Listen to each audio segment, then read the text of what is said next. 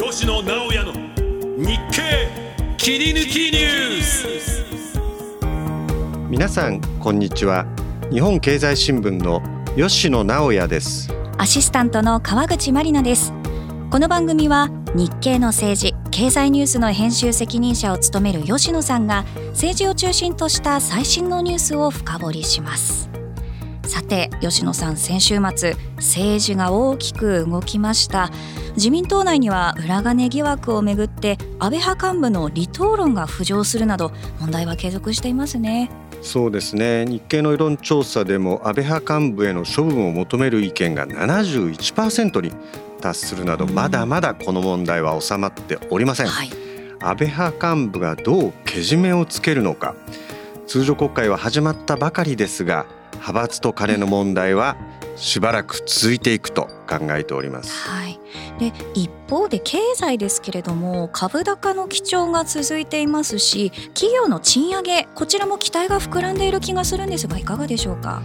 中小企業の賃上げがある程度うまくいけば経済は軌道に乗ると思いますね、はい。中小企業の価格転嫁がうまくいってない点が、まあ、賃上げに結びついてないという分析もありますので、うん、そのあたりを注目しています、はい。あの政治のもたつきに比べて日本経済見てみますと、こう光が差し掛けてきたように見えますね。はい、ようやく日本経済は光明が見えてきたのではないかと私も思っております、うん、はい。政治がそれに水を差さないようにしてほしいというのは多くの人の気持ちだと思いますね。特に安倍派幹部の裏金疑惑の説明は多くの人が納得していません、はい、けじめをきちんとつけるべきだという論調は私も全く同感でございます、はい。そのあたりについても後ほどね、詳しくお話ししていきたいと思います。さて今回は月に一度ご登場いただいています弁護士でベストセラー作家牛島真さんとともにお送りしてまいります。今回もよろしくお願いいたします。こちらこそよろしくお願いいたします。この番組は日本経済新聞社の提供でお送りしています。吉野牛島のニュースダブルインパクト。ここからは最新の日本経済新聞の記事の中から吉野さん、牛島さんが気になったニュースを紹介していきます。まずは吉野さんが選んだニュースからお伝えしていきましょう。こちらです。春の労使交渉がスタート、物価高個数賃上げ表明相次ぐ。にせんにじゅうよねん春の労使交渉がにじゅうよっか事実上始まりました。物価上昇を超える賃上げが焦点となる中、にじゅうさんねんを上回る高水準の意向を示す大企業が相次いでいます。この賃上げに中小企業がどこまで追随できるかが注目されています。さて春季労使交渉は春闘とも呼ばれ、企業側と労働組合側がこう激しくぶつかるというイメージもありますけれども、吉野さん、ここ最近は変わってきているようですね。そうですね。この春闘と呼び方についてはですね、まあ、ここ数年ですね、この呼び方でいいのかと、変えた方がいいんじゃないかといったような意見もあります、うん、というのは最近のその労使交渉はですね、まあ、労使の共闘といった感もあるんですね、はい。労働組合が賃上げを要求するのは昔から当たり前でしたが、うん、企業側もですね、岸田政権の物価上昇を上回る賃上げの方針にこうしてですね、基本的には賃上げに前向きな、まあ、経営者の発言が目立っております、うん、うん。となると実際に賃上げどうなりそうでしょうか。まあ、業態や企業の規模によってまちまちというのはまあその通りなんですけれども、例えば製品の値上げが相次いでいる食品業界などでは大幅な賃上げの前倒し表明が相次いでおりますね、はい。引き上げ幅を見るとですね、アサヒビールが月収で ろくパーセント 程度、うん、キューピーは基本給で平均 ろくパーセント 程度ということになっております。ああ、そうなんですね。一方で中小企業どうでしょうか。中小企業は大手よりも賃上げの余力が厳しいと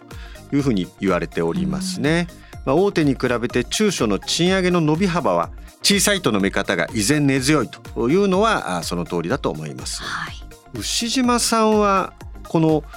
いわゆる賃上げについてですね、まあ、経営者とのお付き合い多いと思いますけれども、経済界の機運についてはどのようにお感じになってますか？つい先ほどもですね、えー、その大きなパーティーがあったんで出席してまいったんですけども、機運非常に積極的だと思います。株価のことも出ますし、それと先ほど吉野さんの言葉にありましたかね、あの日本の経済にですね、各社のことでしたが、あの日が差してきたと、うん、このそれどころかもう少し強気だという気がします。ですから中小の賃上げということもですね、結局は取引先である大企業がどう動くかということと大きく関わるわけで、もう十分内部留保を貯めている大企業は相当やる気があるんじゃないかというふうに私は見てます。日本経済にとってもね、とっても大切なこの賃上げですから、どこまで進むのか注目です。続いてはこちらです。日本の輸出にじゅうさんねんはアメリカ向けがよねんぶり首位に、中国向けは減速。財務省がいちがつにじゅうよっかにせんにじゅうさんねんの貿易統計の速報を発表しました。輸出額はひゃくちょうはっせんはっぴゃくろくじゅうごおくえん、前の年から にてんはちパーセント 伸び、初めてひゃくちょうえんを超えました。国・地域ごとに見たにせんにじゅうさんねんの輸出先は、よねんぶりにアメリカが中国を上回り首位になりました。経済が底堅いアメリカへの輸出が回復する一方で、景気が停滞する中国向けの不振が目立ちます。さあ吉野さん、日本の輸出先の首位がよねんぶりにアメリカになったということですね。はい、アメリカは消費が回復し、世界的な供給制約の解消も追い風になっているというふうに考えていますね、はい、特に自動車の輸出が好調で、例えばトヨタ自動車では多目的スポーツ車や高級車レクサスなどがよく売れてますね。うん、このアメリカ経済の好調、今後も続くんでしょうか？アメリカの株式相場は景気の強さや景気の強さや堅調な企業業績を背景に上昇トレンドにあると考えております、ええ、アメリカ景気の底堅さを示す経済統計もありますが、金融引き締めが景気を冷やす効果は今後も続くと思います、まあ、一時期よりも落ち着いてきたインフレが再燃する懸念を指摘する声もありますが、まだまだアメリカ経済は底堅いというのが一般的な見方かと思います、はい、では一方で輸出額が減少した中国経済いかがでしょうか？これは極めて深刻だと思いますね。あの週末からですね、週初にかけて、まあ、株価対策というのも中国は相次いで発表しております、まあ、それほど深刻だということなんですが、まあ、住宅が売れない、家具や家電といった耐久消費財の販売も不振に陥っています。中国はですね、いわゆる構造的な問題を抱えていると思いますね。不動産会社や地方政府が抱える巨額の債務、そして人口減、需要不足によるデフレ、中国経済にとってはまだまだ厳しい状況が続くというふうに見られております、はい、中国離れという言葉について藤島さんはどういったご感想をお持ちですか？二面性がありますね。一つはですね、中国と離れるわけにはいかないはずだがなというのが一つあります、えー、これは前から私は申してるんですけれども、じゅうよんまんにんの日本人が中国にですね滞在滞在ってかだから一定以上の長さで滞在しているという事実、えー、もちろん少し減ったかもしれませんけれども、そのように日中関係があの非常に強い関係があるということが一つ。ただですね、今吉野さんのお話伺いながら思ったんですが、米国が中国を抜いたということの背景にはですね、実は中国への輸出という、日本からの輸出というものは結局米国に行くというものも多かったんですよね。それが米中関係が現在のように、えー、なってる、縮むようになっているということから、その影響もあるんじゃないかなと。つまり中国を介して米国に行ってたものというのが、例えば東南アジアを介して、えー、アメリカに行くようになったと、そういうこともあるのではないかなと思いながら伺いました。私もこの問題の定理にはやはり米中対立がまあ長期的に続くというところで、各国がですねリスク回避にまあ動いているって、そういう感じを受けますね。うん、あ引き続きね両国の景気の動向気になるところです。続いてはこちらです。岸田内閣の支持率 にじゅうななパーセント で横ばい、安倍派幹部処分をななわり。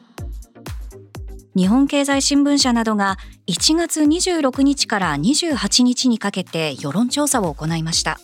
その結果、岸田文雄内閣の支持率は にじゅうななパーセント で、じゅうにがつの緊急調査からいちポイント上昇しました。内閣を支持しないはにポイント低下し ろくじゅうろくパーセント となりました。また、一連の政治資金問題をめぐり、自民党が安倍派の幹部に離党勧告など処分をすべきかとの質問に対しては、処分をすべきだと思うが ななじゅういちパーセント、処分をすべきだとは思わないは にじゅういちパーセント という結果となりました。さて吉野さん、まず内閣支持率はいちポイント上昇の にじゅうななパーセント でしたね。世論調査の世界はですね、さんポイント以内はですね誤差の範囲内ということで、いちポイント上昇しましたけれども、日経のこの記事の見出しは横ばいということになっておるんですね、うん、はい、おそらくそういう理由です。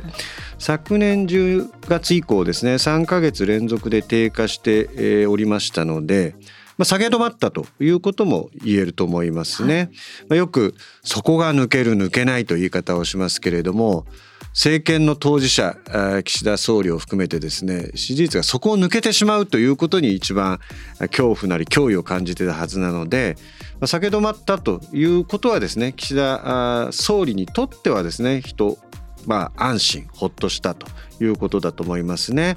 まあ、その要因、なぜ下げ止まったかという要因の一つは、まあ、岸田総理がですね先鞭をつけた派閥解散です、はい。調査ではおよそろくわりがですね評価すると答えております。それと能登半島地震の政府の対応もですね、過半を超える ごじゅうにパーセント が評価しております。はい、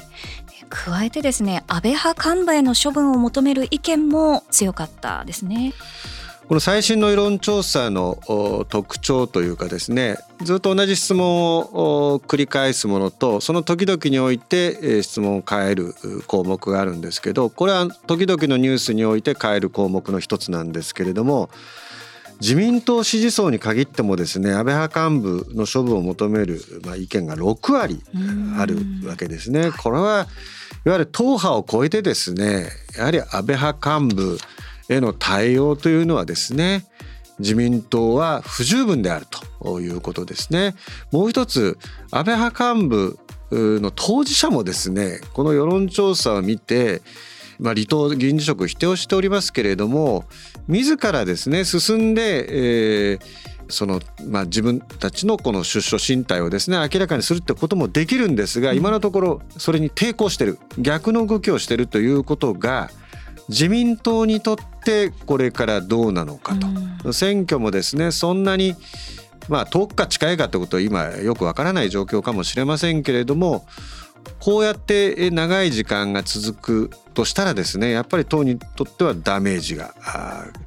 非常に堆積してくると思いますね、うん、政治資金パーティーの収入の還流をですね数千万数百万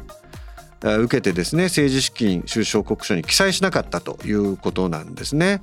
で、新型コロナの感染拡大の期間中にですね、まあ、これだいぶ昔の話のように思えるますかもしれませんけれども、まあ、銀座のクラブに行った議員というのは離党処分を受けてます、うん、はい。ですので、よくその銀座のクラブに行った議員との処分とですね、今回何も処分されてないわけですから、この差は何なんだと、うん、これはですね別に世論というよりは、私何人もの自民党の閣僚経験者も含めてですね、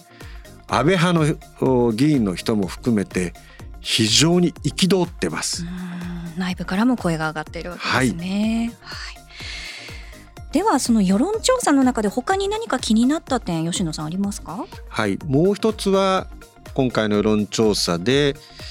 特筆すべきことは、野党に支持が集まってないということです。自民党そして岸田政権への批判、まあ、支持率下げ止まったって言いましたけれども、まあ、その安倍派幹部への処分を求める意見があるというようにですね、自民党への批判というのはまだまああるわけですね。しかしその批判がですね、野党の支持ということにつながってないと、うん、これも実はですね、政党政治ということを考えると非常に深刻なんですね、えー、で例えば政党支持率で見ると立憲民主党はいちポイント下がってます。で、日本維新の会に至ってはですね、前回の じゅうにパーセント から ななパーセント へと急落してますね。で、おそらく維新の場合はですね、にせんにじゅうごねんの大阪・関西万博の影響といった見方があります。じゃあ影響って何なんだと。これはですね、大幅に工事が遅れてまして、本当に万博できるのかといったような意見ありますよね。しかしながらこの大阪の万博というのはですね、維新がのお膝元でありますし、維新が主導したとも言われております。ですのでこの万博への批判というのはですね、政権与党と維新に向かっているのではないかということが数字から読み取れます。はい、この政治に関するニュースについてはこの後牛島さんからもたっぷりとコメントを伺います。ではここからは牛島さんが選んだニュースをにほんお伝えします。まずはこちらです。自民党派閥収支に外部監査、岸田総理政治改革終わらず。自民党はいちがつにじゅうごにちの臨時総務会で党改革の中間取りまとめを了承しました。取りまとめでは派閥についてお金と人事から完全に決別すると明記し、本来の政策集団に生まれ変わると宣言しました。政治資金収支報告書については外部監査を義務付け、議員と会計責任者は定期的な研修を受け、報告書の作成経緯を書面で保存することなどを求めます。また派閥が政治資金規正法などに違反した場合は党が審査し、解散や一定期間の活動休止を求める仕組みを構築、党のガバナンスコードなどを改定して改革の内容を反映させる方針です。いちがつにじゅうはちにちのですね、えー、日経新聞のです朝刊のですね総合さんめんにですね、牛島さんのコメントが掲載されております。はい、えー、まだ読んでない方はぜひ読んでいただきたいということを先に言った上でですね、この中間取りまとめから見えたですね、自民党のガバナンスの課題についてまず牛島さんにお考えを聞かせください。まあ、ガバナンスというのもおこがましいぐらい話になりませんよね。それはなぜかというと、今民間企業で似たようなことがもし起きれば第三者が独立して調査する、これもういろはの意になってますよね。で、そういうことでないということはガバナンスについて真剣に考える気がないというふうに思われてる。もう仕方がないですよね。あの私はたまたま時期が一致しただけだと思いますけれども、損保ジャパンの桜田さん、同友会の代表幹事までやられた方がお辞めになることになりましたよね。とても対照的だと思います。あの刷新本部がですね、今回中間取りまとめっていうのを主導したんですけど、その刷新本部の中にですね、中というかメンバーにですね、いわゆる安倍派で裏金の疑惑がある、まあ、額の高はいろいろありますけれども、そういう方もメンバーに入って取りまとめたんですけれども、重複しますけど、まずそういったことについてはどういうご感想をお持ちですか。真面目に刷新に取り組むということではないということですよね。ただ私はですね、あのー、先走ってしまうかもしれないけれども、今回の自民党の改革はうまくいくと思ってるんですよ。それはなぜかと申しますとですね、岸田さんに時が味方をしてると思います。岸田さんは本来は、今安倍派の名前が何度も出てますけども、本来は他の派閥に支えられてなられたという形でしたけれども、そこから安倍派が消えたら一体誰が力を持つのか。その時に私がもう思い出すのはですね、もう随分昔の話ですが、ロッキード事件です。ロッキード事件で田中角栄元総理が捕まった。なんで捕まったか、あれは相当証拠の上で無理してるんですよね。アメリカのにいるアメリカ人の商人、まあ、こうちゃんという方でしたけども、アメリカ人の商人に日本では決してあなたの証言内容について訴追はしませんということを、驚くべきことに、今考えると驚くべきことだと思います。当時の最高裁長官がそういう宣言をした。そこまで手厚くアメリカ人の証人に対応して、さらに反対尋問権の行使もできなかった。反対尋問権の行使を被告人ができない、側の弁護士ができないということは、まあちょっと考えられないこと。つまり当時そういう風潮になってしまったんです。それはもちろんメディアが作った面もありますけれども、最も決定的なファクターは何だったのかというと、三木武雄氏が総理大臣だったということだと思います。三木武雄氏はここで田中角栄を潰す、まあ、田中角栄氏を潰す最高最大のチャンスだと思ったんじゃないでしょうか。そして現実に事態はそのように動いた。それでもその後、まあ、吉野さんはよくご存知だと思いますけども、闇将軍などと言われて、田中曽根内閣などという悪口も言われるように田中さんの権力は続いた。でも私が今言いたいことはですね、総理大臣というのはそれだけ権力を持ってるんですよ。私はあのメディアの方がですね、特捜部をだらしないとかそういうことを言う理由がですね、よくわからない。なんでそんなことを言うんだろうと思う。まずあのふたつあります。ひとつはですね、証拠があれば、明らかな証拠があれば誰も特捜部止めることできないです。それは総理大臣といえども止めるのは難しいと思う。リークされちゃったら自分の首が危なくなりますからね。しかし今証拠はまだないと思います。証拠がないというのは、会計責任者が実は 何, 何々某議員に言われましたということは言ってないんだと、そういう供述調書ができてないんだと思います。できていれば証拠があることになる。何も物には限りませんからね。で、その段階で捜査を指揮しているのは誰でしょうか。警察庁法によれば、ご存知の通り指揮権というものがあって、個々の事件については法務大臣は検事総長のみを指揮することができると書いてある。あの吉野さんもご存知だと思います。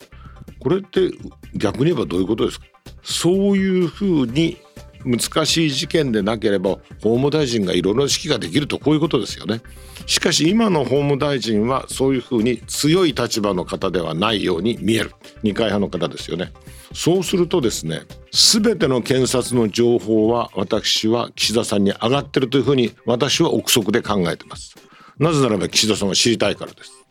そしてそれがそれ以上に進むのか進めないのか、これは検察は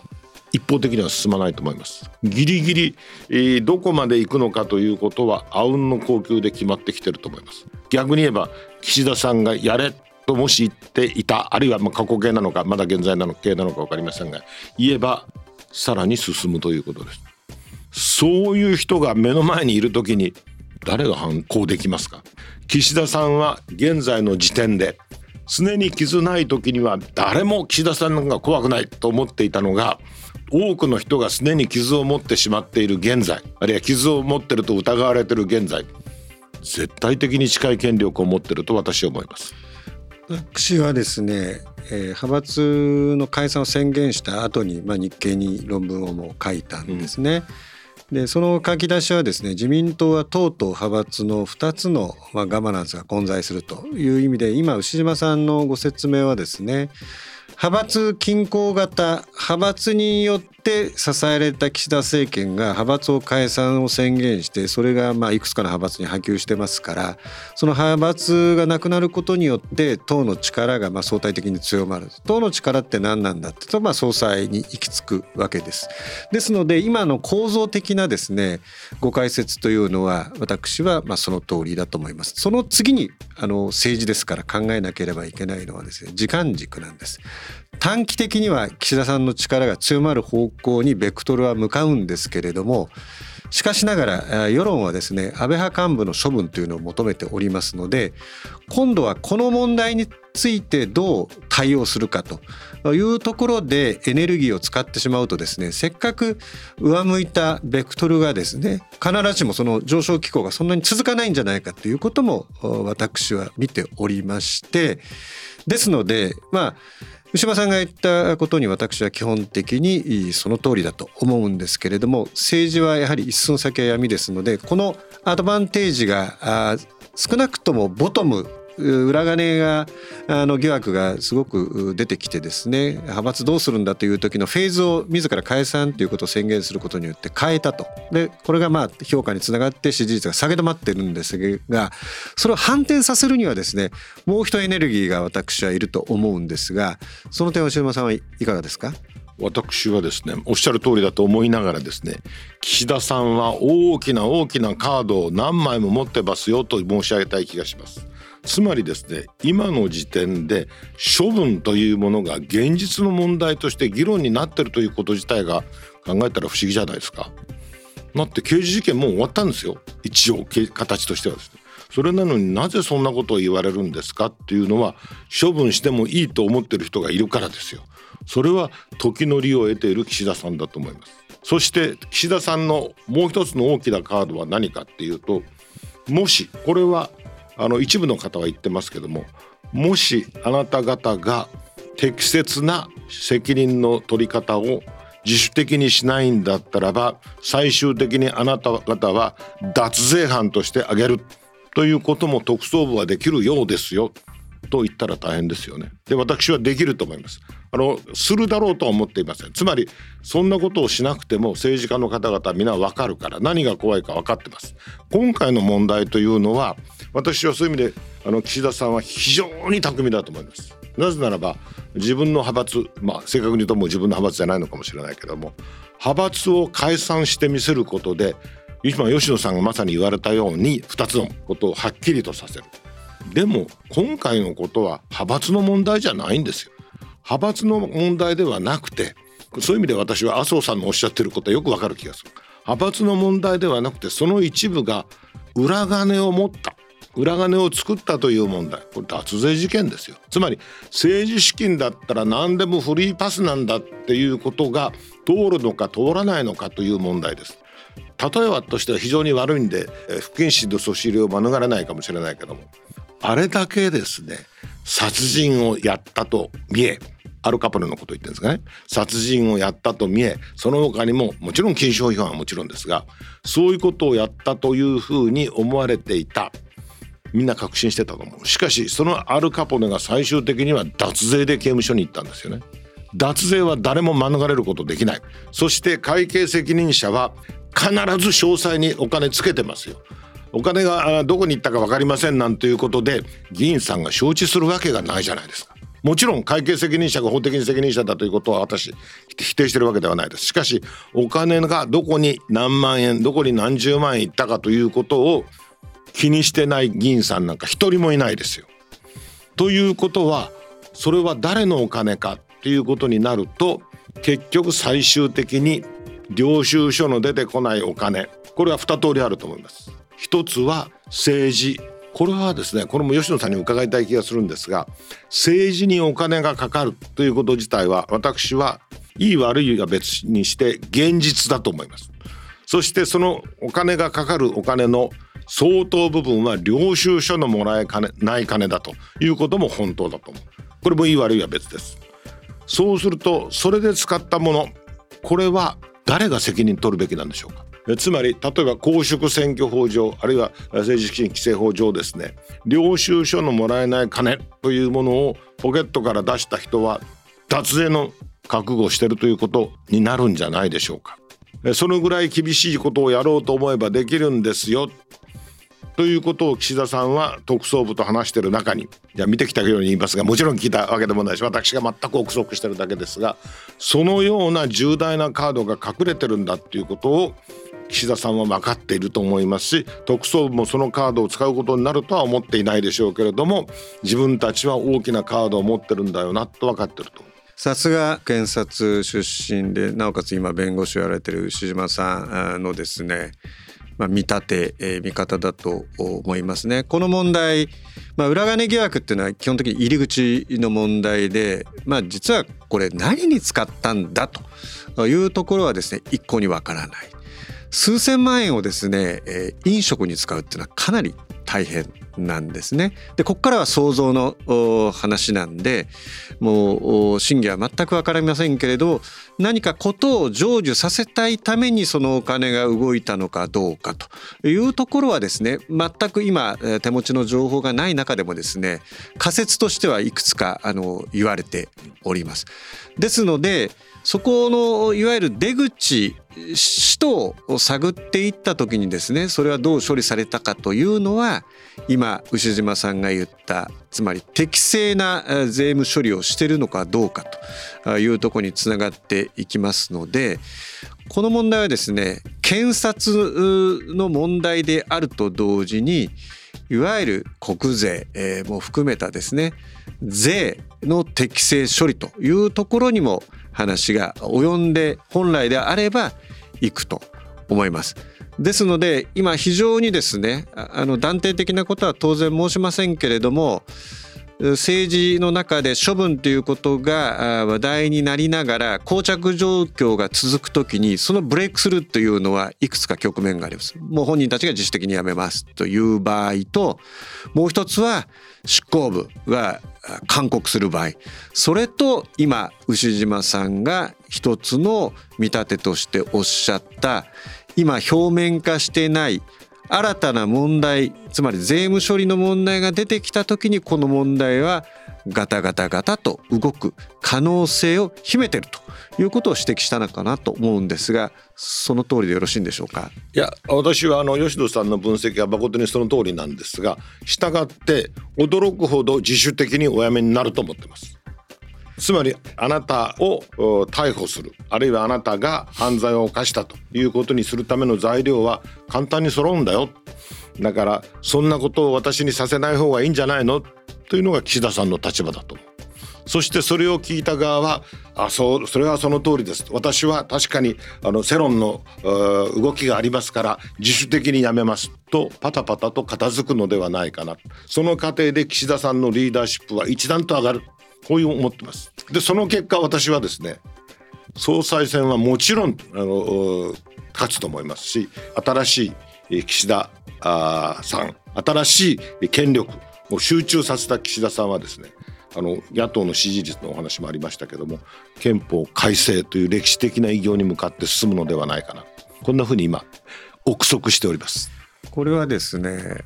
まあ、我々のように政治記者がまあ永田町霞が関をウォッチして行き着く発想とは違う、うん、つまり、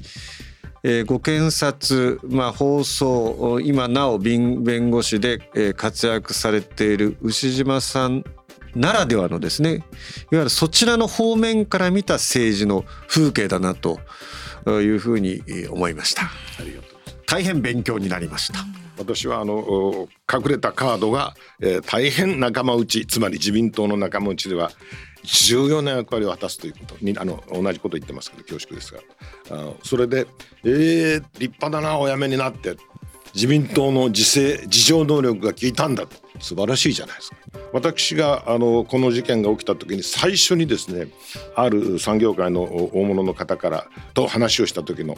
ご心配は、自民党の問題じゃない、これは日本人が保守というものを信じるかどうか、そのぐらいの大問題だよということをおっしゃった。で私もなるほどと思いながら、ずっと私なりに、まさに今吉野さんのおっしゃったように私なりに見ていたんですが、どうやら大きな強いカードを岸田さんは持っていて、使うまでもないんじゃないかなというふうに、まあ、憶測期待してます、はい。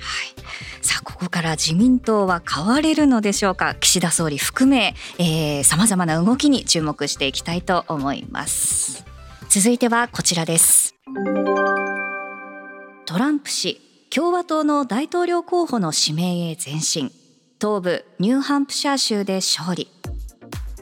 アメリカのトランプ前大統領はにじゅうさんにち、じゅういちがつの大統領選に向けた共和党の候補者指名争いのに戦目、ニューハンプシャー州を制しました。中西部アイオワ州に続く連勝で指名獲得へ前進しました。トランプ氏は次の焦点となるにがつげじゅんの南部サウスカロライナ州での予備選について、簡単に勝てる、ごじゅっポイント差がつくだろうと語り、指名獲得に向けて余裕を見せました。一方、敗れたヘイリー氏はにじゅうさんにち、支持者集会で戦いは終わらないと話し、候補者争いにとどまると表明しました。私はですね、はちねんまえにこのトランプを取材して、まあ、そのにせんじゅうろくねん大統領選はトランプ氏が勝ったんですけれども、その時にまあいくつかトランプ氏を形容する表現として民主主義のあだ花って書いた。あだ花。あだ花。つまりまあ民主主義について賛同どころかまあ批判否定してる立場だと思うんですね。しかしながらそういう人間も選挙で選ばれたら、それはきちんとリスペクトして尊重して、その制度の仕組みの中で我々は動いていくということを称してですね、民主主義のあだ花、つまりこれは逆説的な表現なんですけれども、これも民主主義だと。でもその心はですね、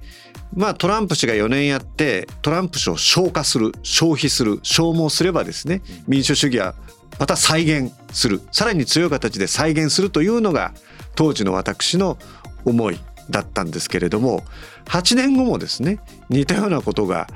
起きてしまうと、それはあだ花でも何でもなかったんではないかというふうな思いにも至ってしまうんですけれども、牛島さんどうご覧になってます？私はですね、法律家ですから不思議なことが起きるもんだなと思ってます。それはトランプさんが確かよんけんだったと思いますが、刑事訴追を受けてる。民事ではつい最近のニュースでひゃくにじゅうさんおくえんの評決、まあ、これ評決で判決ではないですからね、金額大幅に減らされても少しも不思議じゃないですけども、そういう評決が出た、えー、こういうことがかえってトランプさんの支持率を高めてきた。これあだ花どころじゃなくて、吉野さん何とおっしゃるんですかね。不思議な現象ですよね。でもですね、私はこれがアメリカの民主主義の強さだというふうに思ってます。トランプ氏は私の今の考えではおそらく勝利すると思ってるんです。あのもちろんあの本選で勝利する本選で勝利すると思ってます。えー、なぜならば、もちろん共和党の指名を受けるということはもうほとんど確実だと思います。ニューハンプシャーであれだけしか取れなかった、えー、ということはもはや相手はいないということで、トランプさんが指名されるだろうと思います。そして指名された後のトランプさん対バイデンさんの戦いでどちらが勝つのかということになって、私はトランプさんが勝つだろうと現在考えています。なぜならば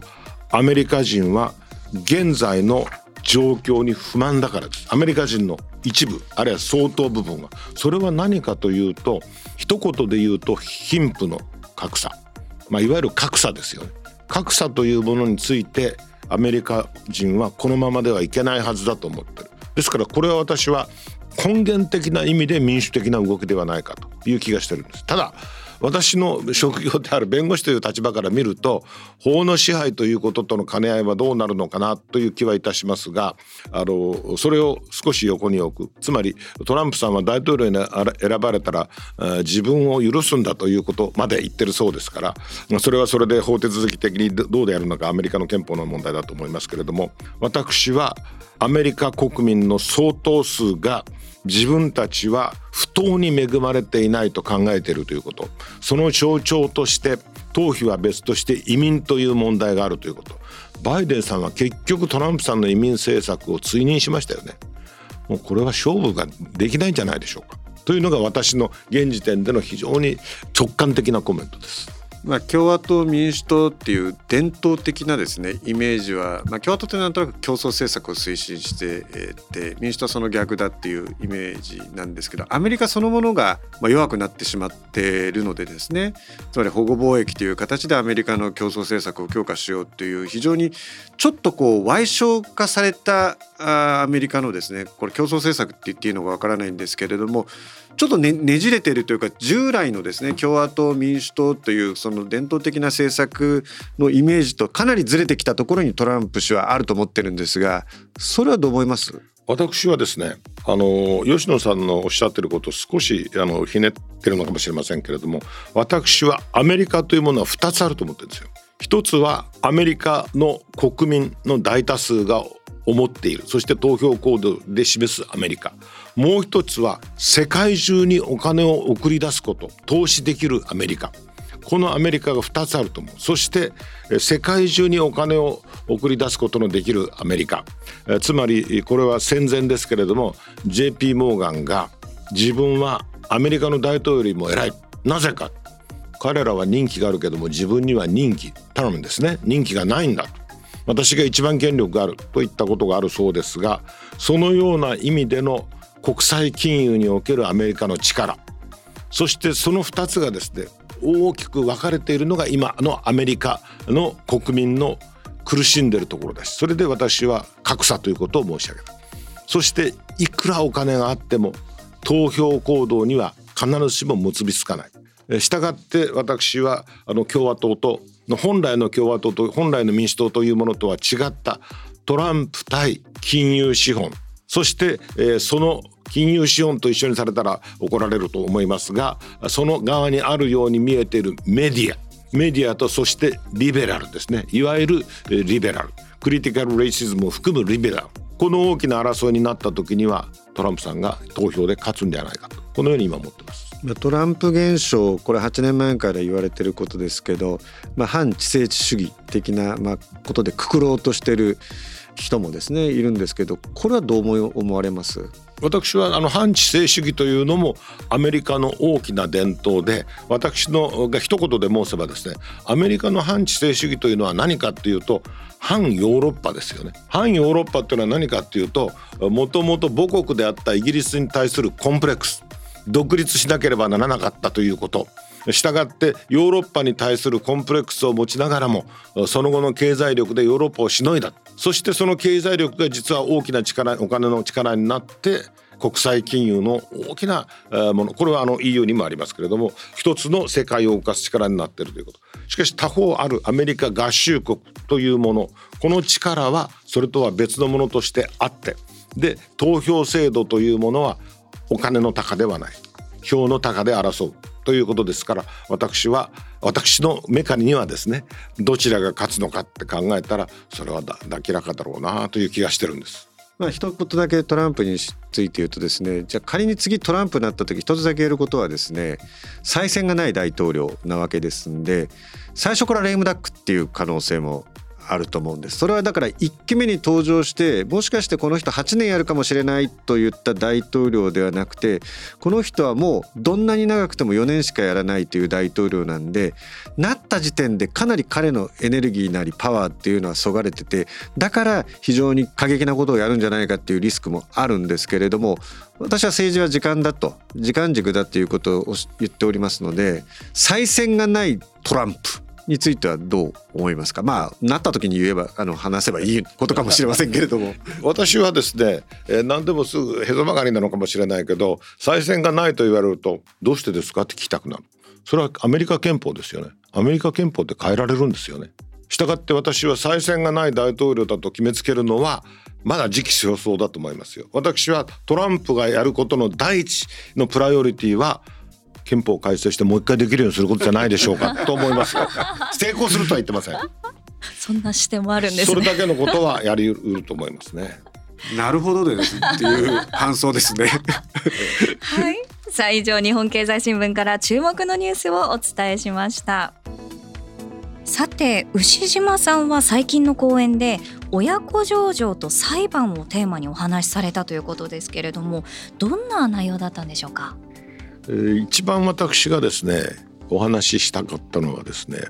裁判所が ティーオービー について理解を深めつつあるということを申し上げたかったんです。それは何かというと、裁判所からするとビジネスのことはよくわからないと言って十分な検討をしないということが傾向がなくはなかったんですが、裁判所は最高裁判所の裁判例がみっつ続きまして、なるほど実質的に価格がきちんとつけられているかどうか、これはあの ティーオービー の中でもですね、スクイーズアウトといって少数株主を追い出すことができますよね、今の会社法では。したがって ティーオービー に成功すれば少数株主を全部追い出して完全に ひゃくパーセント の親会社になることが手続き的に保障されています。で、その過程で何が問題かというと、買う人は安い方がいい、売る人は高い方がいい、それは誰が決めるんですかっていうことについて裁判所がいくつかの要件を挙げて、裁判所でこの金額を変える。最近で一番有名な例はですね、これが最高裁ではありません、東京地裁ですし、まだ東京高裁で争われている事件ですが、伊藤忠が親会社 ごじゅってんごパーセント の株主で、ファミリーマートの株を全部手に入れる手続きを取った。その時にいわゆるアクティビストの人たちだけではないんですけども、アクティビストのいわゆるアクティビストの人たちがこの価格は安すぎると言って裁判に訴えた。そうしましたら、そ う, そういった事件の専門部というのは東京地方裁判所のはち部といって、まあ、あの会社法をやってる弁護士の間でははち部はち部といえばすぐ分かるんですが、そこで確かにそうだと。でその裁判所がですね、にせんさんびゃくえんという値段は一株当たりですね、安すぎる、にせんろっぴゃくえんでなきゃいけない。もちろんもう先ほど申し上げた通り、今まだ高裁で争われてますから、最高裁にも行くでしょう。最終的にどうなるか分かりませんけども、とにかく一旦そういう結論を出した。なぜかっていうと、少数株主を守るための手続きというのがきちんとなされてなきゃいけない。親会社だから何でも好き勝手にいいわやっていいわけではないんだ。上場してるということは、上場会社として少数の株主にも一定の保護というもの、利益の保護というものがなきゃいけない。具体的には何かっていうと、独立した第三者が、先ほどのガバナンスの議論、まさにですから、私どもから言うと、そういう争い事っていうのは独立した第三者が出てこなければ話にならないと思う理由なんですが、独立した第三者が特別委員会を作って、多くの場合は独立した社外取締役がそのままなること多いですけども、その独立した社外取締役がえー、少数株主の立場に立って、これはもっとこのように値段が上が、上げるべきだという交渉を親会社、つまり買い手としなきゃならないというふうに今言われてるんです。これはそういったルール作り、ルールというと言い過ぎですね、ガイドライン作りには経産省が大いに貢献してます。経産省はいろいろなことについて、あの実際の実仕事をリードしてると思いますけれども、とにかく裁判所がその見解を入れるということは何かというと、特別委員会が途中まで頑張っていたのに、今の先ほどの伊藤忠とファミリーマートの件に戻りますけれども、頑張っていたのに親会社、あるいは会社、会社というのは経営者ですね、社長ですね、ファミリーマートの社長側、それから伊藤忠の経営側の意向にですね、自分たちの方針を変えたのではないかと。方針を変えるまではきちんとやってたかもしれないけども、方針を変えた後は良くない。だとすれば、法律に従って裁判所、自分たちが値段を決めますといって、いろんなファクターを挙げて、そして特別委員会で途中提案として出ていたにせんろっぴゃくえんという値段を裁判所がつけたんですよ。でこういうことをですね、裁判所がやる時代になるということは、私はこういった関係の仕事を随分長くしてきましたけれども、実はこれ初めてなんです。そのいう意味では、裁判手続きというものがビジネスとぴったり一緒になって動かなきゃいけない時代になったなということを強く感じさせられます、させられます。そして具体的な面白い現象としてどういうことが起きているかというとですね、例えば エムビーオー っていうのがありますよね。マネジメントバイアウト、つまり経営者による会社の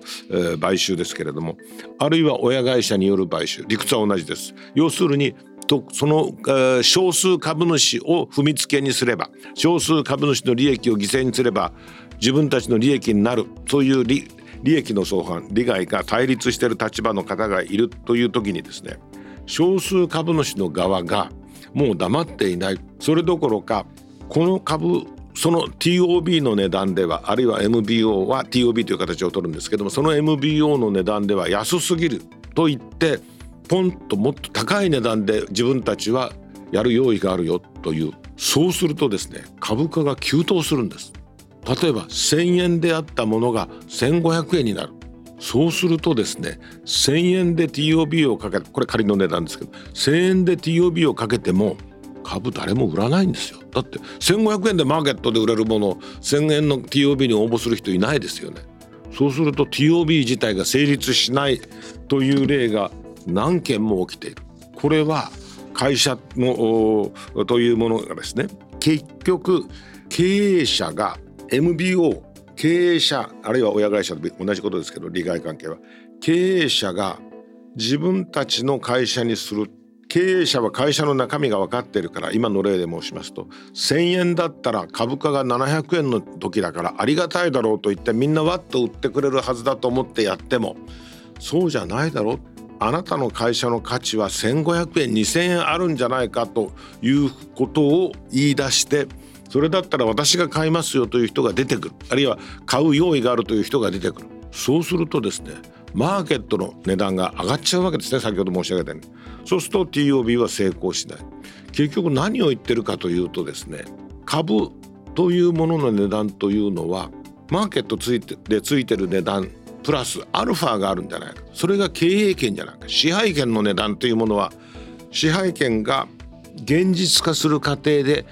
一部は吐き出すべきだという考え方があって、私もそれは真っ当だと思うけれども、従って買うんだったらプレミアムをいくらつけるかということがいつも話題になりますけれども、それをやらなければいけない。従ってプレミアムが十分であるかどうかという議論ということになっていく。そのために経産省はいろんな指針を出しています。基本は何かというと、結局株主は平等だと、株主の議決権によって決まるんだ、この前提がある限りは会社の過半数を持っていてもですね、簡単に自分だけのものにすることはできない。自分だけのものにしたらとても効率がいいわけですよ。他の株主の、えー、に文句言われずに経営できますからね。しかし株式会社というものは、実は自分だけということを申しましたけども、親子上場がこれだけ広く行われているのは先進国の中では日本だけなんですよ。それはそれなりに親子上場にする意味がある、えー、ということで、えー、東証および取引所が踏み切ったんだと思いますけれども、とにかく現実としてそういう状況がある。そうすると親会社は力がありすぎるので不当なことが起きてきたのではないかということに対して、いやもうそういうことは許さないんだよという考えを経産省が出している。最近、一番最近ではですね、企業買収における行動指針ということで、去年のはちがつさんじゅういちにちに経産省が指針を出しました。その中でですね、私は一番あの分かりやすい部分というのはですね、もう敵対的買収という言葉は使わない。なんでか。誰に敵対してるんだ。経営者に敵対してる。それを敵対的というのか。そうではない。単に経営者が同意しないだけだろうという言い方に改める。つまり敵対的買収というのはニュアンスが悪いですよね。敵対する、そうじゃないんだ。株についての評価が経営者と少数の株主では違うんだと。少数の株主はもっと高い値段でいいはずだと言い、えー、会社側としてはいやこの値段が精一杯だという、従って同意がない買収というふうに遠慮した言い方にしなさいということになる。それから今までよく言われてた買収防衛策、防衛って何を守るんですか、経営者の責を守るんですか、そんなことはおかしいでしょう。会社というものは株主が最終的に経営者を決めるんだから、えー、従って買収に会社としてどう対応するのかというニュートラルな言葉に改めなさい。これは岸田政権が打ち出した政策の一環ですよ。何を岸田政権がやってるかというと、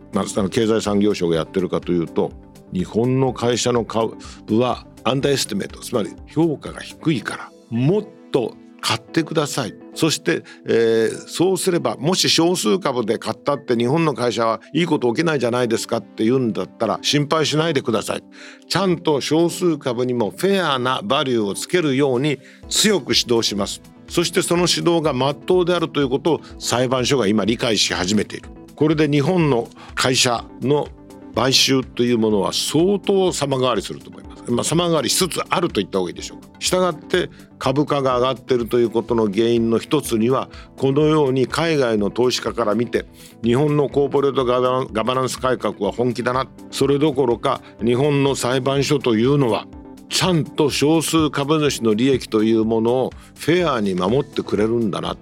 ということで、これは何を裁判所が求めるかというと、ちゃんとした手続きを取りなさいということです。そのちゃんとした手続きというのは何かというと、これで先ほどのガバナンスの問題に戻ってきます。自分たちはこれでいいですって大声を上げてもダメです。独立した第三者がそれでいいと考えるかどうか、それを聞きなさい、あるいはその方に主導権を持ってもらいなさい、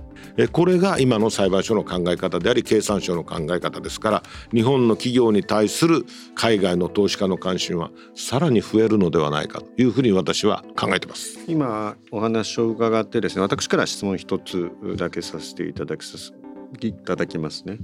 エムビーオーティーオービー がにせんにじゅうよねんもですね増加する傾向にあるのかということと、それとこれはですね詰まるところ日本の競争力の向上につながるということでよろしいですねというその確認です。日本の競争力の向上につながるかどうか、これは複雑な過程があると思いますが、少なくとも私の結論はイエスのつもりです。なぜかというと、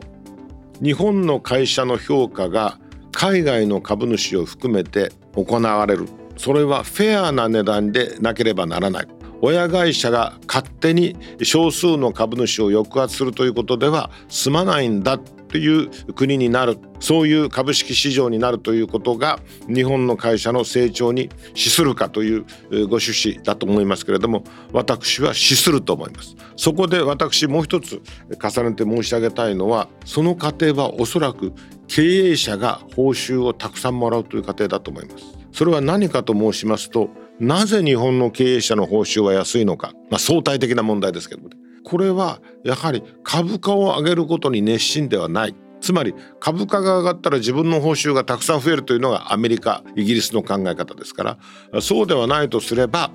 株価を上げるということに熱心にならない。しかし経営者も人間ですから、株価というものが報酬に大きく反映されるということになれば成長ですね、まさに会社を成長される 株, 株主あるいは投資家から評価される、あの会社の株を買えばもっと成長するぞという期待を与えれば株主はどんどん株を買うと同時に、株価が上がれば社長の報酬は桁違いに上がるだろうと私は推測しています。はい、ということで本日もたっぷりとお話を伺いました。次回もどうぞよろしくお願いいたします。こちらこそよろしくお願いいたします。ありがとうございました。さてエンディングです。吉野直也の日経切り抜きニュース。この番組はアップルポッドキャストや Spotify をはじめ各種ポッドキャストサービスで配信しております。最新の配信を聞き逃さないためにも番組のフォローをお願いします。また番組を聞いて元気になったためになったという方も番組の評価とフォローをお願いします。それでは皆さんまたお会いしましょう。吉野直也と川口まりなでした。